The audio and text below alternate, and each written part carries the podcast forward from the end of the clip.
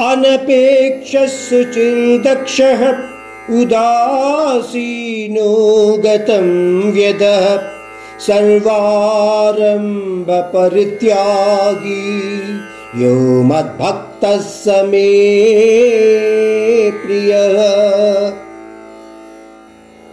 यो न हृष्यति न द्वेष्टि न शोचति न काङ्क्षति शुभाशुभ परित्यागी भक्तिमान यस में प्रिय। अपने प्रिय भक्तों के बारे में या विशेषताओं के बारे में स्पष्टीकरण देते हुए श्री कृष्ण इस प्रकार कह रहे हैं।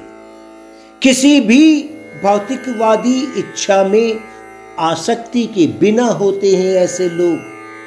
मेरे जो प्रिय भक्त होते हैं, स्वच्छ मन सहित इंद्रियों को वश में किए होते हैं, कई शिष्टाचार में समर्थ होते हैं, पक्षपात रहित होते हैं, सुख दुख भरित विषयों से अप्रभावित होते हैं, अर्जुन।